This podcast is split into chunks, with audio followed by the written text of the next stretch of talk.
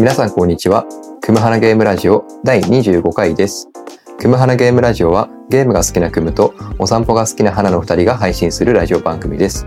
ゆるく楽しく安全にを大切に僕たちがその時感じた心の動きを記録して後から振り返ることを目的にそれぞれの趣味と心の動きの話などをしています。ということで花さん今回もよろしくお願いしますよ。ろしくお願いします。もう本当に暑い日がはなんかめちゃくちゃ暑い日差しも強いし、い。はい。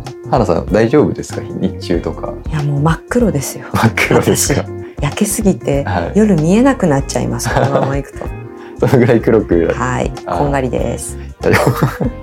いやそそそんな花さんはこの1週間いかがお過ごしでしたか？えそんな私ははい、えっ、と先週のお話にはなっちゃうんですけど、うん、私の初体験。おーはい。何を体験し？バーチャルリアリティをあののゲームを、VR ってやつでそうすね VR ってやつを。人生で初めてやってみました。そうですね。あの先週えっと横浜駅でしたよね、うん。横浜駅のヨドバシカメラに行ってきてそこで僕はあのポケモン GO プラスっていううん。ちょっと道具を買って、ツイッターにも投稿してるんで写真見ていただきたいんですけど、花さんはそこでやってたあの私有できるうん。VR ですね。あのメタ社が出しているあ VR セットうん。を私有できるっていうのにちょっとそれをうん。体験したんですよね、うん。びっくり。びっくり。びっくり。当然初めてあ、まあ、初初体験ですもんね、うん。初めてでなんかもう何でもいいんですけど、うん。どどんな感想をびそのびっくり以外で？だってはい。右向いたら右の光景が広がってて、左向いたら左の光景が広がってて、上向いたら空が見えるんです、びっくり。全然テレビと違う花さんが遊んだのはあの釣りのゲームだったじゃないですか。だからそう僕もその画面にモニターに映ってる映像は僕も見ることができたんですけど、実際花さんがそのゴーグルつけてで見てる世界って、まあリアリティ。うん。でもリアリティだけどバーチャルではあるじゃないですか、うんうんなんかその辺明らかにリアルなんだけどバーチャルなのかもう限りなくリアルに近いとかなんかそのクオリティどんな感じでした？えっ、とね初めてだったからは慣れてる人よりもい、うん。バーチャル感はあったと思うんですよ、うん。でもあれがこなれてきては自分から没入しようという意識を持って遊び出したら、全然変わると思うんですよね。でさらに年々映像のクオリティが上がってはで装備、えー今は頭の上に結構重たいものを乗っけているけれどい、も、うん。本当にメガネはぐらいな感じでいけるようになって身軽に。いうんそうしたらやばいですよ。うん。っていう感じがしました。ああとはあれはどうです？あのゲーム性というか、うん。両手にコントローラー持って、うんうんうん。で釣りだからあの竿を振ってルアーを投げて、で魚を一匹釣るっていうところまでやったじゃないですか、あの動いてる感じとかどんな感じでした？あれも良かったですね。うん。えー竿を振ってうん糸がその振った加減によって明らかにこう飛ぶ距離が違うとか。あもうそれは今自分が振ったのが弱かったからあんまりいかなかったな、うんうんうん。で次強く振るともっといくくみたいな感じ。とビヨーンって飛んでいくとか。あちゃんとそれもあありましたね。ああとは、えー巻く速さ、ーはい。あ釣る時に、うんうんうん。うん。っていうのもちゃんと自分の、えー動いた通りはに見えるし、うん。えー糸が動くし釣りした感は出ましたね。あれってちょっと僕も VR 体験したのってもう去年の東京ゲームショウだから1年ぐらい前にやっちゃうから、ちょっと記憶定かじゃないんですけど、うん。コントローラーとかって振動するんでしたっけ？振動はしなかった。あそこまで意識できてなかったな。でもしてたのかな。音はありました音はありました。音ってどっからあのヘッドセットから聞こえる？ヘッドセットから。あーなんかイヤホンみたいな感じなんですかね？近いところから、スピーカーがついてるんだと思う。あーだから竿を振った時にヒュッて音が鳴るそれもちゃんとなるんですね、でチャポンと音が鳴ってあー。カリカリカリカリカリみたいな。あー。で多分あの鳥の鳴き声とか自然の中だからあー。そういうのも聞こえてたと思います。へえすごいですね。そうなんか僕も去年 VR 体験していいなって思ってで Amazon とかでもレビューとか見てると、うん。結構評価高いんですよね。うん。あの評価高いしうん。肯定的なコメントが多くって、だから肯定的なコメントが多いけどやっぱ物理的に重たいから、あとその 3D 酔いじゃないですけど、うんうんちょっとまあ画面見続けて疲れるから、うん。まあ1日30分ぐらいが限界ですかねみたいなうんうんレビューとかもあって、から花さん的にはあれ遊んで例えばもう本当に遊ぶってなった時になんか長く遊べるかなとか。ああ私そもそもゲーム慣れしてないからっていうのはあるかな。短い感じで終わっちゃうかも、ああなるほど、う、うん。でもあのあれをやったことによってはい。あのリアルの良さも入る気がします。あバーチャルの良さも分かりつつはい。リアルはここがいいんだなっていうような区別がちゃんとできるかな。うん、そうですね。あのやっぱり両方分かってないとうん。良さが分からないですよね。そうそう。あのよよくあるのが海外旅行をしてみてうん。日本の良さ分かるみたうん、いな、あー似てますよく言うじゃないですか。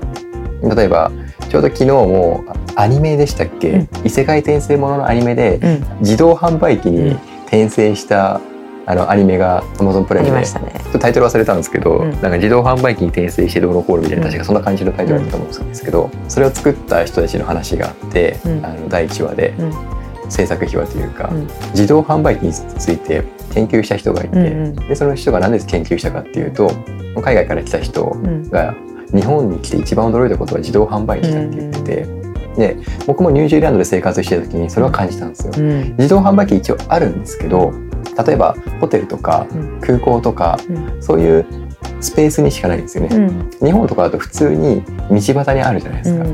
で今こう夏の暑い日ですけどあの喉乾いたなと思ったらなんか探せばどっかに自販機あるじゃないですか、うん道のどっかに。絶対ある。であの夏は冷たい飲み物買えるし冬はあったかい飲み物買えるし結構日本だけなんじゃないかっていう、うん治安の良さもあると思うんですけど。うん。そうですよね。治安の良さもあるって何かで聞きました。あれごと持ってっちゃうんですってね。そうそうそう。だからなんかそういう感じで知らない世界を知るうん。ことによって今のこの日本の自動販売機の良さが分かるみたいにさっき原さんが言ったみたいに、うん。VR を体験することでうん。リアルの良さも分かるみたういな、ん。ちょっとまた話長くなっちゃうからですけど、うん。原さんが VR をやったことによって気づいたうん。リアルの良さって何ですか、あ、あのね、バーチャルの世界ははい、なんとなく予定調和的なところを感じて、あうん、ゴールが見えていて正解がわかるみたいな。ーなるほど。だから事実は小説よりきなりですよね。あ現実ほどわからなくてあ工夫のしがいがあってはい。かようにも工夫ができてうん、チャレンジできるのはあならではですね。ーなるほど。そうですね。そうただちょっとゲーマー目線でいくと、うん。多分ゲームに没頭する人、まあ、僕もそうなんですけど、はリアルが苦しいからこそゲあー。ムに没頭する。多分そこね、うんうんどっちもどっちだと思うんですよね、はいどっちもあるうんからなんだなってうんちょっと思いましたね、あのそう思います。うん。あちょっとまた来月うん。じゃあ今これ7月収録したの7月なので、うん。9月ですね。うん。9月東京ゲームショウとかにも行ったりとかするので、うんちょっとその辺の VR でも意識してみていきたいですね。そうですね。はいはい。じゃあクムさんいかがでしょうか？まあちょっと真面目な話になっちゃうんですけどお願いします。真面目な話していいですか？どうぞ。あのポッドキャストの,、あの日本ポッドキャスト協会っていうのがあるんですよ。うんその日本ポッドキャスト協会が実践していた、ポッドキャストに関するアンケート調査っていうのがあってうんでこれ6月に行われてうん。僕ポッドキャスターとして回答したんですよね、僕たちの番組ここに協力番組っていうので、うんこの「組花ゲームラジオうん」もちゃんと表示されていて、結構な番組の数番組さんが、もちろんそのゲーム以外のうん。ポッドキャストだからポッドキャスト界隈の人たちがこのアンケートに答えてうん。調査してるのがあって、うん。と2023年の6月5日からうん。6月16日までうんうん企画が日本ポッドキャスト協会がやってて協力が株式会社コエラボ。うん。でインターネットでの調査で88人ですね、うんうん。が回答したと。そんなそれの調査結果が最近出てきて、うん。でポッドキャストの配信者は30代から50代が75%と多く、東京都神奈川県の割合が多いということで、なんかもうここはもうまさに僕ここに入ってるなっていう、でポッドキャストの配信者は経営者役員と、えー自営業自由業の合計が46%と多いと、うん。ここも僕は当てはまってるなと、そう。2021年以降の開始が76%多いが10年以上継続も5%いるということで、僕たちもこれまだうん。始めて1年も経ってないので、で10年以上続けられている番組っていうのは5%。うん。88人の5%だから4人ちょっと45人ってことですよね。うんやっぱり10年以上続けるってうん。またちょっと違うハードルがあるんだな。うん10年経つとやっぱ変わりますからうね。んうん。何か10年続けてるってすごいなってう。ん思う。そうですね。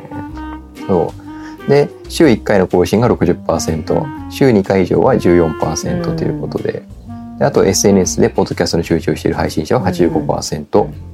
でポッドキャストは売上や集客にはつながりにくいが、うん。簡単に配信で発信でき、熱心で好意的なリスナーが多いと感じている配信者が多いということで、うん。ちょっと今この調査の要点っていうのを読み上げさせていただいたんですけど、うん。花さんこれ見ていかがです、うんとねやっぱりこの最後かな。はい、あ集客にはつながりにくいけど、ーうん。発信が簡単。うん。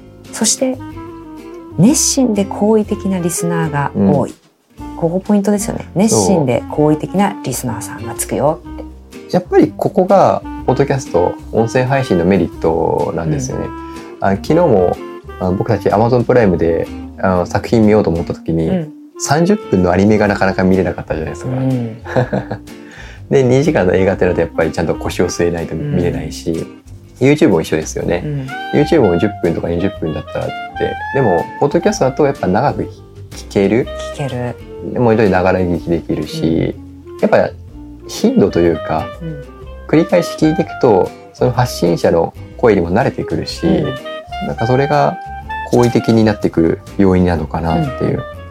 でそれでちょっとねやり取りがうん。できたりとかああいうそのリスナーさんとやり取りができたりとかするとまたうん。続けるモチベーションにもなったりとか、そうですね。そう。なんかそういうのを調査をいろいろちょっと資料がかなり膨大なので、うん。事細かにはお伝えはちょっとこの短い時間ではできないんですけど、そうこういう調査がへえちょっと面白かったですね。面白いですね。そう。これポッドキャスト配信の配信開始の特徴う、ん。始め番組を始めたきっかけ、うんあきっかけは楽しみや興味憧れなど音声メディアに好意的な印象で開始している人が多いということで、そう。これいいですね。ポッドキャストを始めたきっかけで、うん。一番多いうん。のが、えっと楽しそうだった、うん。シンプル。でポッドキャストをよく聞いていて興味があった、うんこの2つがあの1位と2位ですね。そうですね。であとはブランディングになりそうとかラジオに憧れあったからとか、うんうんだからやっぱビジネス寄りっていうよりかはちょっと趣味っぽい感じというか。うんうんうん。で僕らがやってるこの「クムハナゲームラジオも」まあ、趣味ですからね。うん、へえ喋る練習になりそう。ああそうですね。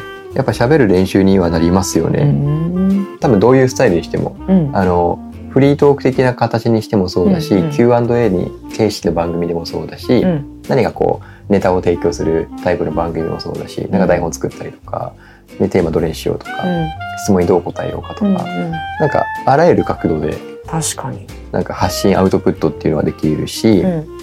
あとこあとこれ一番数は多くないんですけど発信はしたいが文章を書くのが苦手っていう、うん。まあでも文章を書くのはやっぱりちょっと何ですかねちゃんと書かなきゃなって思えば思うほど書けなかったりとかするじゃないですか。だから喋ると自分が思ってることが出てくるから、まあ、結構うん。やりやすいうんのかなって、そうなんかそういう結果があのアンケートの結果が出ててちょっと面白いですね。うん。であとポッドキャストを配信してからの変化っていうことで、うん変化なしやデメリットと感じる人が少なく何らかのメリットを感じる人が多いということで、うん。自分自身のスキルアップを感じる人、うんでその中で話のネタを探すのができるようになった。うん。知識学びが増えた。うん。話をするのが前より得意になった。うん。でビジネスにつながると感じる人については人脈が増えた。うん。他の SNS のフォロワーが増えた。うん。メッセージが増えた。売り上げが増えた。うん。ということで花さんポッドキャスト始めてみてどんな変化がありました、えっとめちゃくちゃ私は変化があったタイプではい、今まで自分でブログを書いたりとか、うん。ブログにしないにしても自分の感情うん。これまでの経緯とか将来不安に思っていることとかをうん。文字にして解決をしてきたタイプなんですけど、うん。これが話すことに置き換わったことでうん。めちゃくちゃ早くなったんですよね。解決までの時間が。体感ですけど10分の1うんぐらいになったかな。あー。解決までにかかる時間が。なるほど、うん、ちょっと補足をするとあのこの番組このポッドキャスト番組の配信を始めてから、花さんも自分一人でうん。自分の声をレコーディングして、うんうんうんそれをあの発信もしてたりまあ、しないつもり単なる独り言っていうのも、えーはやってます。それもアウトプットその発信してるように出してるんでしたっけ？あ、出してなく。あそれは出してなくもう完全な独り言で、はい、今まで一人で書いてたうんことを丸々声に変換しただけ。あだから、めっちゃ怪しい人になってるんですけど、自覚ありの怪しい人として、あはい。えっ、と、独り言セルフカウンセリングみたいな言葉にするなら、あのをやってます。ああそうですよね。自分が思ってることとか感じてることとかをねそれを書いて文字にするのか喋って言葉にするのかの違いではあると思うんですけど、うんでも自分の中から出てくることには変わりがないから、うんすごくいいですよね。超おすすめなんですけど、はあまりにもユニークすぎて誰にもおすすめできないっていうジレンマに今ハマってます。まあ、ちょっと気軽にはおすすめしづらいから なんかステップとして入りやすいのは紙に書くとかそうなんですよね。それはできる。そうですねなんかあでもちょっと僕がおすすめしたいのはだからこそ、まあ、一人で喋るのが難しい場合は、ね、友達なのかうん家族なのかわかんないですけど、相手がいてうん今はや僕たちがやってるスタイルであの話をするその第三者を意識して話をするうんっていうのは、なんかちょっと面白いことに気づけるかなと思うんですよね。もうおすすめです。ね自分の口癖があったりとか、うん例えば僕だったら「なんか」とか 結構使いがちなんですよね。うんうんちょっと編集の時にちょっとなんか多めだったりちょっとカットとかしたりしてるんですけど そんな細かいことやってるんだ。そうででもそれは編集する中で気づくので、うんそうそういうのに自分にの考えてること、うん自分で自分を見ることにも使えたりとかするんで、うん、そうですね。やっぱりちょっと発信者うん。まあそうリスナーさんはもちろん増えてもらいたいんですけど、うんあの発信者も増えてもらえるとまたいいのかなそうですね。今回はこのポッドポッドキャストの配信者実態調査っていう、うんちょっと簡単にご紹介させていただきました。さあ、花さん。はいはい。え今回はゲームとお金ということで、うんうん。ちょっといついつも通り抽象的なふわっとしたテーマをうん。取り上げてみようかなと思うんですけども、うんまずさっきもリアルとゲームの世界うん。の話 VR でもありましたけど、うん。花さんにとってうんうん。お金ってどういう風な存在ですか、ああお金今のところはい、扱えないものっていう感じ。扱えないもの。扱いにくいものっていう感覚があります。使うか使わないじゃなくって扱えるか扱えないかっていう言葉はなんか、うん。普通お金って使うとか使わないとかじゃなくて今扱うっていう言葉が出てきたから、うん。何がそういう言葉に指したのかなと思って。えーとね、振り回される感があるから、あお金に、うん、気持ちが揺さぶられちゃなるほど。う。うん、それはお金がないことによる不足感とあか。あそうそうそう。お金が入ってくるとシンプルにわーってなってはい。お金が入っていくとズーンってなるみたいな。でお金に振り回されちゃってるのでなるほど。それを自分でコントロールできてない。例えば私の場合さっき言ったセルフカウンセリングみたいなことでうん。自分の感情とか気持ちってわりかし扱えるようになってるんですけどうん。お金はまだねその域に達せない。あ今練習中です。ーうんなるほど。そうなんですねなんかやっぱりお金ってどうしてもつき生きてる以上はつきまとってくるじゃないですか、あの今回そのお金とゲームとっていうテーマを取り上げさせてもらったのは、うん。僕今ファイナルファンタジー7のうん実況プレうんイやってるんですけど、うん。あのファイナルファンタジーの中ではギルっていう通貨うん。あ日本だったら日本あの円じゃないですか、うん。アメリカならドルみたいな、うん。で FF の世界の中ではギルっていう通貨なんですよね、そのお金を使って何を買うかとか、うんどうやってお金を稼ぐかとか、うん。もちろんゲームの種類によっても全然違うんですけど、やっぱ昔ながらのゲームとかっていうのはモンスターを倒すとお金が入ってくるんですようね、ん。それって大人になって思うのはすごいちょっと不思議な感じだなと思って、モンスターを倒すとお金出てくるんだって、うん。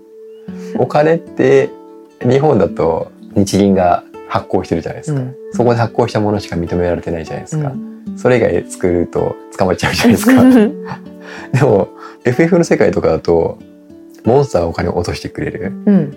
仕事しなくてもいいみたいな、うん。手に入ったお金を使って何を使うかっていうのはプレイヤーに委ねられるんですけど、うん。でもお金を使える範囲っていうのは限られてるんですよ。うんうん武器買うとか防具買うとか、道具買うとか、うん。もちろんゲームだからそうなんですけど、うん。なんかそこがすごくゲームやってて、うん。あなんかお金ってすごく便利なようです。なんか制限されてるなって思って、うんうんうんなんかそういうのを感じたりとか、うん。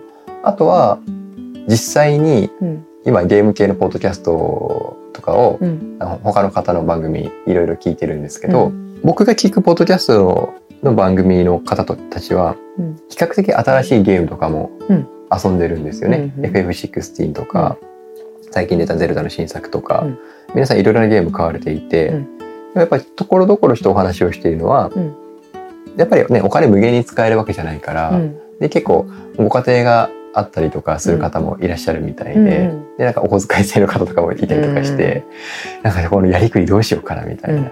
やりくりをどうにかしつつでも趣味のゲームに対するお金はそこはちょっと使いたいないうのがあったりとか、そういうの会話見えたので、うん。お金の使いどころっうてん。すごく悩ましいなと思って、うんうんでさっき今日の話題でいくと VR の話もしたじゃないですか。うん。僕去年東京ゲームショウで VR やってメタ社のあの VR ヘッドセットいいなって思って、うん。いいなと思って今1年ぐらい経ってるわけですよ。うんで花さんにも実際体験してもらって、うん。やっぱいいなっていう感想があって、っうん。てなるとなんかお金があれば欲しいけどうんやっぱそこもお金の問題なのかなとか、うん。あと PS5 と FF16 うん。これもまだ変えてないので、うんそこもやっぱりお金がとかってなるとなんかいろいろ付きまとってくるなって。うん。そうですよね。はい。人生にお金つきまとってくるんですよ。うん。でもクムさんさっきおっしゃってました。はい。時間ですよね。あその前に。僕の場合そう。僕の場合はお金もそうなんですけど あの時間が結構一番大きいですね。もしお金があって買っても時間が今のところ捻出できないからはい。あの宝の持ち腐れ的なポジションにゲームがいってしまいそうで。ししかもそこがもう自分でも見えてるから、うん。今の感じでゲーム買ったところで FF7 の実況プレイですら結構ギリギリなんですよ。うん。収録が収録と配信が追っつかなかったりとかするので、そこで新しい FF16 買って遊べるかしらみたいな、うん。そうなんですよね。だからでもその働き方とお金の入ってき方とか、うん。ちょっとそこは、ね、今自分の働き方が、うん。まあ、いわゆるさっきのポッドキャストの実態調査でもありましたけど、うん。自由業に属しているので私は、うん。ただ自由業ってなかなかしかも僕制作系の仕事やっているので、あの制作の時間がどうしてもかかるんですよ。うん。だから去年の年間労働時間が3000時間とか えらいこっちゃになったんですけど、うん。今年は今のところその3000時間を超えないペースで働いているんですけど、うんうん。なかなかちょっとその辺の自分の働き方改革もしていかないといけないなって。そうですね。働き方改革自分だけだと誰もやってくれないから自分でやるしかないみたいなね。そそうなん早く帰れって言ってくれないですもんね。あ早くやめろそうって言ってくれないからね。そうなんですよ。自分通りがしないといけないんで。私も言うのぐっといつもこらえて。これは私の言うところじゃない。そうです思いながね。うん。だから、まあそこも、ただやっぱり、順番、順番なんですかね。うん。そうは言っても、何もしないでお金が入ってくるっていうのは、うん。まあ、なくはないけど、うん。でも、ね、そこに期待するっていうのはちょっとうん。手放し、手放しすぎるから、うん。だから日々やることやって、うん。なんですけど、その日々やることやってのボリューム感とか、うん。なんかその辺をちょっといろいろ調整していくと、ゲームに対する、うん。あ、だからそう、今回ゲームとお金っていうふうに言わし、テーマを掲げてるんですけど、うん。だから僕のその趣味のゲームのじゲームがあって、で、ゲームをやるためにうんお金が必要で、でもゲームを遊ぶために時間が必要でみたいな、うんうんうんそういうパラドックスに陥ってるんですよね。うん本当の理想はい。になっちゃいますけどうん。現実的にっていうのをはい。全く考えなかった時にう、ん。ゲームしてお金入ってきたら最高ってことですよね。あ、それそうですね。だからちょっと、ワンチャンそれも狙ってゲーム実況やってる節ありますよね。でもそこを忘れない方がはいいいですよね。あゲームをただただやってる、楽しくゲームをしてるだけで、ーはい。お金が不足なく入ってくる状態。うん。そうですね。自分でも発信とかをやってるあ自分でもというかあの制作で関わってる番組とかを作っている中でうんやっぱり発信って出せばいいっていうものじゃないっていうか、うんその発信者側のエネルギー感って伝わるんですよ。はい。例えばその発信者自身が興味持っていることを話をしているのか発信者自身は興味持ってないけど求められてるからそれ答えてるかで僕が今お仕事で関わってる方ってうん。なんかもうビジネスとかでもあある程度抜けてる方だから、うん。いろんな話ができるんですよ。うん。ち知見がたっぷりあ知識がたっぷりあって、うん。でだけどその方が今日はこれ話そうこれ話したいと思ってるテーマっうんて反応がいいんですよ。うん。でも、まあ、例えば僕たちが企画してテうんーマ上げて、うん。これでいきましょうとか、うんあとはリスナーさんからこういうここういうテーマ取り上げてみてくださいよみたいなうん。ので、まあ、求められてるからやる、うんでもその人は、うん、これ面白いのかなぐらいな感じの、だ、とやっぱそこって伝わって、うん。あの反応がそんそうでもよなかったりとかするんですよね、うん。うんだから自分が楽しんで発信していくっていうのはすごく大事かなとそう。もうその通りですよ。そうですねクムさん、は楽しんで。い楽しんで そう。そうですねそうなんですよ。あーでもでもそうあのゲーム実況は比較的楽しんでますねちょっとまだこういう、あのまだ感情乗っているところまで行ってないかもしれないですけどこれはちょっとあの日々日々練習中なんで大丈夫です。私がついてるから、その日につい ついては。そう。でもそう FF7 も今英語で実況をやってて、うん。でなんかもちろんその僕ネイティブでも何でもないですし、う1年間ニュージーランド生活したっていうのはあるんですけど、それは別に TOEIC900 点とか持ってるわけではなくって、英検も1級持ってるわけではなくて、正直自分の英語力わかんないです、うん。あのテストを受けたことないから、うん。でもとりあえず1年間海外で知らないぐらいの英語力はあるんですよ、でもゲームの中に出てくる英語ってまたそれは日常生活の言葉とは違うから、うん。わかんない専門用語とか出て出てくるとうん。出てきたりとかあと言い回しうん。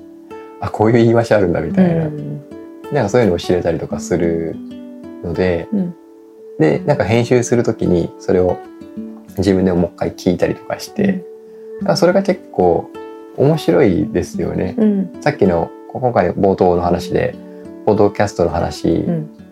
もありましたけど、うん自分の声を繰り返し聞くっていうのもそうだし、自分が考えていることとかを改めて聞いて発信するっていうのは、うんなんかいろんな気づきがあったりとかするのでそその通りだと思います。こはちょっと面白いなって思って、うん。そうですねなんかちょっとゲームとお金っていう風にうん。取り上げさせてはもらったんですけど、うん。うん。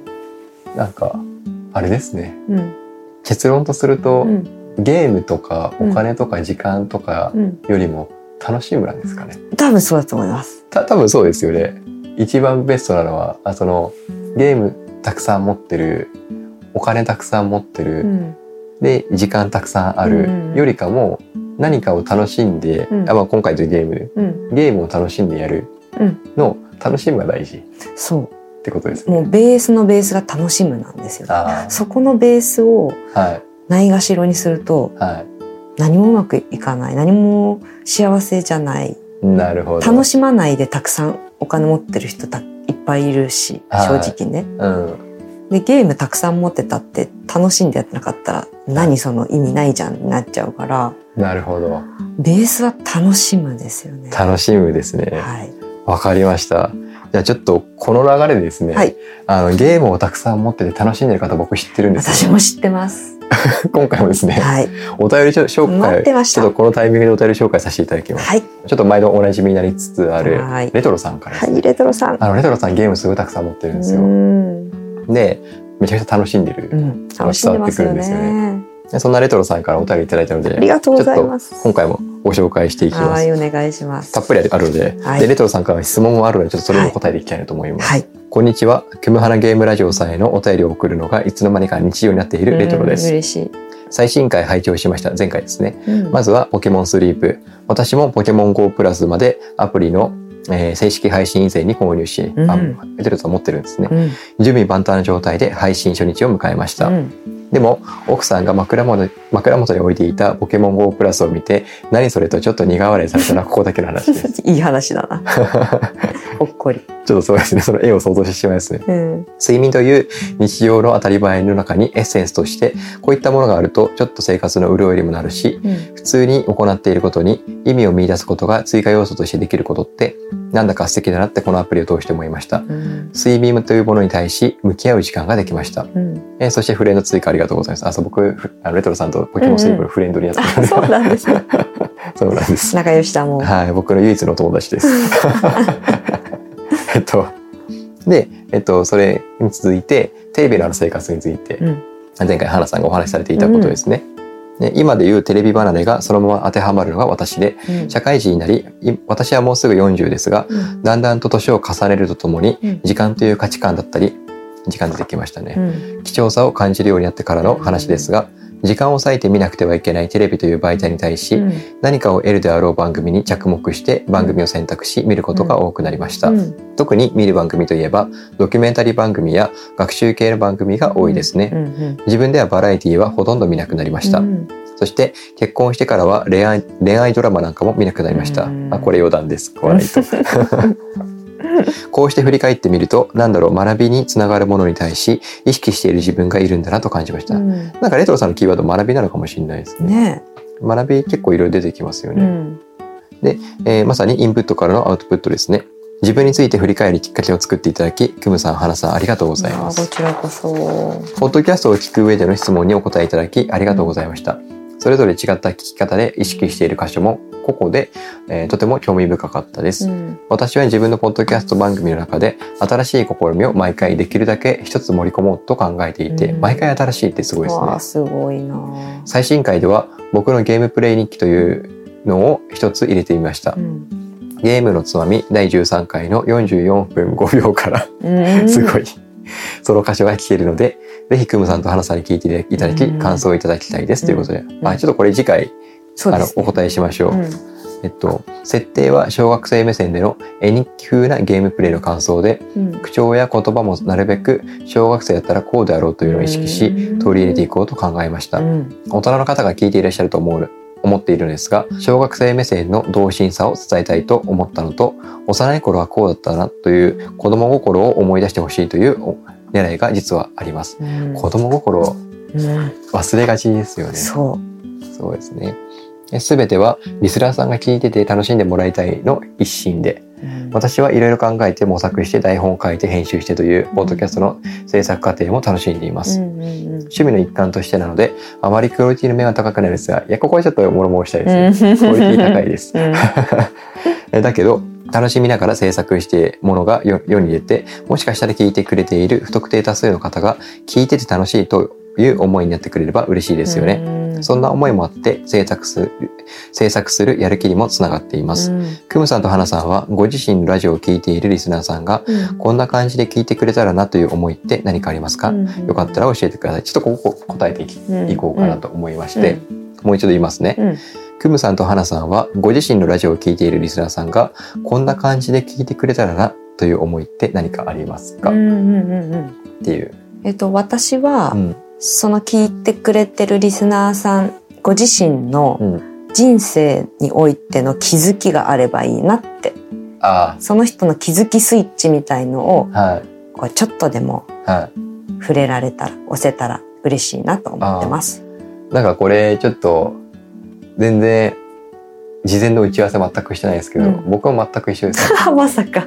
あっていうのはあのこれはあの僕はポッドキャストだけじゃないです。うんあの日常関わる人そんな多くないんですけど関わる人やってる物事全てに対して意識してますね。うんあのっていうのも僕あのヨガやってまして、うんあれヨヨガの先生もやったことあるんですよ。うんヨガのインストラクインストラクターの資格を持ったりとかするんです実は。そう今結構あの今まで聞いてくれたリスナーさんびっくりしてると思うんですけどあ。そう僕なんか本当になんかいろいろやっててタッパーさんも好きでお笑い芸人さんも好きででもヨヨガ好きなんですよね。ちょっと情報量多いかもしれないですけどヨガもやたしなんでおりまして、うん。ヨガって大事なのは気づくことなんですよ、うん。それはあの呼吸に自分の呼吸に気づいたりとかで体を動かしてうん。で体のあこの手を伸ばすとうん。体のここが動いてるなとか、だから解剖学とかも勉強するし、日常生活する中で誰かに何かを言われた時に自分の心とか体でどういう反応するかなとかそういうの気づいたりとか、うんヨガって気づきが大事なものなんですよね。うんだから僕はそれを日常でもやる物事すべてに意識してますねっていう。うんうんだからそのリスナーさんがこんな感じでっていうのはうん花さんと全く一緒うで、んうん何か気づきを一個でもっていういやー一緒でしたね。一緒でした。はい。はい。で、えっと、PS ですね。レトロさんのお便り続いて読んでいきます。うんえ PS、新たな試みとして、レトフリ、レトロ×振り返りでレトフリです。うんという外伝会を定期的に配信していこうと考えています。これ僕昨日聞きました。うん昔のゲーム、うんレトロさんが遊んでいたゲームを今振り返ってうんみたいなことをやっていて、うんあの何月に購入した中古ゲームソフトうんとかに購入したゲームを軽く紹介しながらっていう風にうん書かれてて、うんなんかこれが、あレトロさんが買うゲームが中古ゲームソフトとかなので、うん昔遊んだことのあるソフトとかもあるんですよ。で、僕もそうなんですよね。塊魂って知ってます？花さん。あ聞いたことある多。分、昔出始めの頃 CM とかもやったんで、うん CM で見たんだろうな。知ってる方もいると思うんですけど、うん僕も当時それ遊んでてう、んで、レトロさんが 3D 酔いの話とかをされていて、うん僕もあの、塊魂は 3D 酔いなかったんですけど、任天堂64のスーパーマリオが、うん。スーパーマリオ64が出た時に、うん。初めて 3D 酔いみたいなのを体感したとかうん。なんかそういうの思い出したりとか、うん。なんか大人になったからこそうん。ゲームを昔遊んだゲームを振り返られるって大人ならではのメリットだなと思って、うん。子供の時は振り返りようがないじゃないですか。ね。だって子供だもんみたいな、うんうんでも大人になってから子供のことを振り返る子供の頃を振り返られるっていうのはうん。大人の特権かなとうん。思いますうんね、ちょっとおお便り戻りますね。うん。で、その、購入したゲームを軽く紹介しながら、私レトロのログとして残す意味合いと、うん。リスナーさんに対しては、購入したものを紹介することで、お、なんだそのゲームという気になるを伝え、伝えれるということができるかもの2つを柱に考えてみた企画です。うん私の番組の宣伝見たくなってしまいました。大変申し訳ありません。あ、あの、しっかりとあの、概要欄にその回、あ URL 貼り付けてえさすが。貼り付けさせていただきますね。で、えー最後ですね。クムさんとハナさんは今後何か番組でやってみたいなって考えていることなどありますか？よかったら教えてください。それではまた次回メッセージしますねというということで、ここもちょっとお答えしていきましょうか。うんあの今後何か番組でやってみたいなって考えてる。ああ私ははい。このスタンスうん。クムさんに乗っかってるっていう感じなのでまあそうですね。テーマ僕が考えてますそうそうう。そう私がはいやってみたいっていうことよりも、はい。えークムさんの企画に全力で乗るっていうあもうややりたいやっていきたいなっていうなるほど感じですね。ーあー、ありがとうございます。うんそうですね。僕も、なんか、やっぱりどうしてもこう自分自身がさっきの今回のお話で言ったみたいになかなかゲームする時間が取れてないのがうん。実情だったりとかするんですよね。うん。でも、あのポッドキャストを持ってる配信していることあとまあゲーム実況もそうですけど、うん。それやってることでゲームを意識する時間は日常で増えてるんですよ。そうですよね。だからあの今年で言うと東京ゲームマーケット、えーうん。そうです東京ゲームマーケットに行ったりとか、あと来、えー9月か。うん。あの東京ゲームショウにも行くとか、うん。でゲーム系のポッドキャスターさんの番組聞いたりとか、うん。一時期そこすらも離れてたので、うん。だからゲームを意識することをややり始めてるのでなんかゲームと関わるうん。関わって知ったり、えー、と気づいたことをうん。シェアしていきたいなっていうのが一個と、うん。でこれちょっとポッドキャストから少し派生するんですけど、うん。YouTube の方、うん。ゲーム実況チャンネル持ってるので、うん。あのそれでなんか花さんとゲーム実況やりたいなって思ってます、ね。今僕一人でやってるので、うんなんかゲーム実況系をうん二人でできるやつがあるとちょっといいのかな、うんそういうのやっていきたいね。然私はイメージすらできてないけどはいあの乗っかります。ちょっとそんなことを、はい、いろいろ考えておはい。りますということで、うんレトウさんお便りありがとうございます。いつもありがとうございます。えーそれではエンディングです。番組からお知らせです。このラジオは各ポッドキャストプラットフォームでお楽しみいただけます。番組をフォローいただけると最新の回を配信時に受け取ることができるので、ぜひ番組フォローをお願いします。また、あなたのご感想やレビューをいただけると励みになります。カタカナで、クムハナでご投稿ください。ということで、花さん、今回もありがとうございました。はい、ありがとうございました。この収録振り返ってみて、うん、どうですか？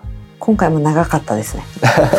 ついつい長くなってしまうかそうですねちょ私たちちょ。っと本編短めでそれを前後が長いっていうちょっと 本編どこみたいな、本編迷子になってますよ、いつも。そうですねちょっとあの、まあ、今回は比較的ふわっとした抽象的なテーマだったので、うん、なんかでもそんな中でも、うん、ちょっとまた今後うん。いろんなテーマ探してやっていきたいなとは思ってるので、はーい。ちょっとぜひお付きあの合いください。本編迷子な感じもはい。私たちらしくていいんじゃないでしょうか。あそうですね。ちょっとあのなんか結構僕があのきちんと理路整然と伝えるっていうことが苦手でちょうど昨日あれやりましたよね。原さんに教えてもらって、うん、ノータイプチェックうんっ、ていうのを受けたというか調べたというか、うん、なんですよね。それであの右脳左脳っていうのがあって、うん。でそれで自分のタイプがあの、腕を組むのとうん。指を組む、うん。でその指の位置腕の位置うん、がどっちが上か下かっていうので、自分の脳のタイプが分かるっていうのをやって、で僕は右脳タイプだったんですよね。うん、右右うん、脳タイプ。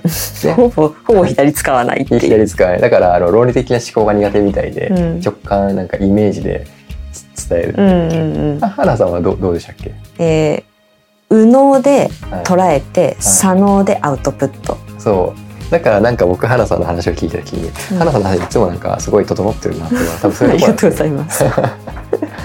そう。だからそういう感じなのでうん、あちょっと抽象的なテーマが我々が得意とする分野なのかもしれないそうですよね。ちょっと。そのそうそうそう。両方とも右脳タイプが入ってるから、右脳でイインプットするから、抽象的なふわっとしたテふわっとしたーマが入りやすい、うん、それめっちゃあります。ちょっと今後もそういうスタイルでやっていこうと思うのでちょっと。はい、ゆるくお付き合いいただければなと思います。はいということで、えー最後までお聞きいただきありがとうございます。ここまでのお相手はクムと花でした。また次回もよろしくお願いします。